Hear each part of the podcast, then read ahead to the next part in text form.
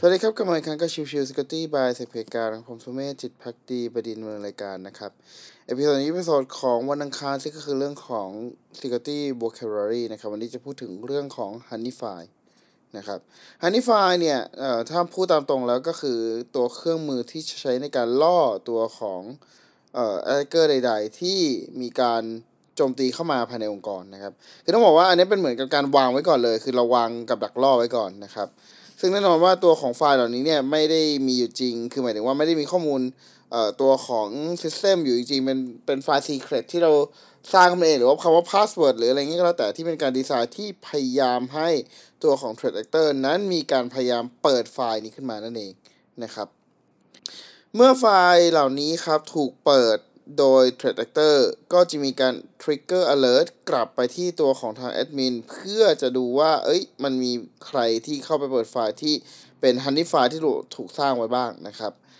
ในตัวของ Honey ไฟล์ที่ว่าเนี่ยจะเป็นอะไรก็ได้นะครับ ไม่ว่าจะเป็นโลกของ Text นะครับ หรือเป็น docx เป็น PDF หรือเป็น JPEG เป็น zip หรืออะไรก็ได้เลยนะครับ แล้วแต่เราจะสร้างขึ้นมานะครับ โดยที่นี้เรื่องของการสร้างและก็การคอย detect เนี่ย เราสามารถใช้เครื่องมืออะไรสร้างก็ได้ แต่ว่าเวลาการ detect เนี่ย ก็จะไปสร้างตัว rule ในตัวของวิดีโอในการ detect ไว้นั่นเอง ซึ่งใน part นี้ครับ เราสามารถจะใช้ได้ทั้งส่วนของตัว DLP คือ Data Loss Prevention ที่จะคอย detect เรื่องของการเปิดไฟล์โดยที่ไม่อนุญาต หรือจะเป็นลักษณะของตัว Local Security Policy แล้วเราไปใช้ตัวของ Audit Policy เพื่อจะทำการคอยมอนิเตอร์ตัวของ Object Access ที่ตัวของไฟล์ที่เราต้องการจะมอนิเตอร์ได้นั่นเอง ซึ่งใน part นี้ก็จะทำให้เมื่อมีใครก็แล้วแต่มีการเข้า Access คือการเข้าไปเปิดไฟล์ มันก็จะมีการ alert ครับ เป็น log ขึ้นมา ซึ่งใน part นี้ถ้าเราเราในการ monitor log ไว้ ก็จะทำให้เราสามารถตรวจจับพฤติกรรมที่ผิดปกติของ Threat Actor ได้นั่นเองนะครับดังนั้นใน part นี้ก็เป็น part ที่ชัดเจนว่าเออเราเรียกว่าเตรียมการรับมือกับทางฝั่งของ Threat Actor ไว้ก่อนโดยเป็นการวาง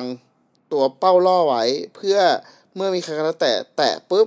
เราก็มีสิทธิ์ที่จะสามารถตรวจจับ แล้วก็ทำการแจ้งเตือนผู้ดูแล เพื่อให้รีบเข้าไปทำ containment หรือทำอะไรก็แล้วแต่เพิ่มเติมอ่า prevention เพิ่มเติมก็ได้นั่นเองนะครับ โอเค episode นี้ก็ประมาณนี้ครับ ขอบคุณทุกท่านที่เข้ามาติดตามแล้วพบกันใหม่สำหรับวันนี้ ลากันไปก่อน สวัสดีครับ